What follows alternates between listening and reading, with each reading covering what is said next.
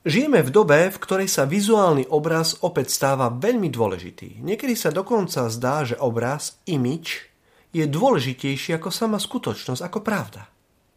Často hľadíme iba na zovňajšok a je veľmi dôležité, aký dojem sme schopní vytvoriť, či už sami o sebe, alebo o tovare či službe, ktorú ponúkame. Pravda je však taká, že zovňajšok a prvý dojem môžu byť naozaj veľmi klamlivé.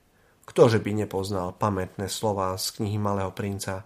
Dobre vidíme iba srdcom, to hlavné je očiam neviditeľné. Aj preto je dôležité, aby sme sa o náš vnútorný zrak starali a pravidelne ho ošetrovali. Okrem fyzickej slepoty totiž existuje aj duchovná slepota. Ak sa trocha zamyslíme, uvedomíme si, že existuje vlastne veľa druhov slepoty. Napríklad sebectvo, nám môže zabrániť vidieť potreby našich blížnych. Necitlivosť nám môže zakryť rány, ktoré sme spôsobili druhým. Nadutosť nám neumožňuje vidieť, že sme si navzájom rovní. Pícha nám zakrýva naše vlastné chyby a nedostatky. Predsudky nám zasa zakrývajú pravdu o ľuďoch okolo nás. Náhlivosť nás oslepuje tak, že ani nezbadáme krásu sveta okolo. Materializmus nás robí slepými a nevidíme duchovnú hodnotu. Povrchnosť nám ukazuje iba vonkajšok a nevidí vnútro. Nie sú to teda iba naše telesné oči, ktoré vidia.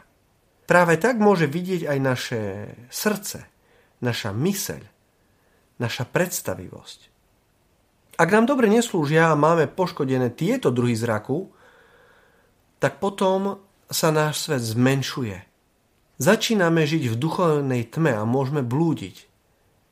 Už bolo povedané, že najväčšia tragédia nie je narodiť sa slepý, ale oslepnúť.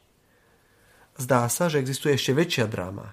Mať oči a odmietnúť sa pozerať.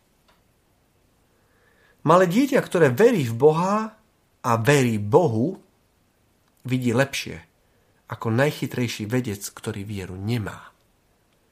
Svetý Pavol napísal Efezanom. Kedysi ste boli tmou, ale teraz ste svetlom v pánovi. Žite ako deti svetla. Viera je najhlbší a najkrajší spôsob vnímania a videnia sveta. Žijeme v dobe, keď sa veľa cestuje a objavujú sa nové krajiny. Skutočné a najkrajšie objavy sa nenachádzajú v ďalekých krajinách, ale sú v nových očiach.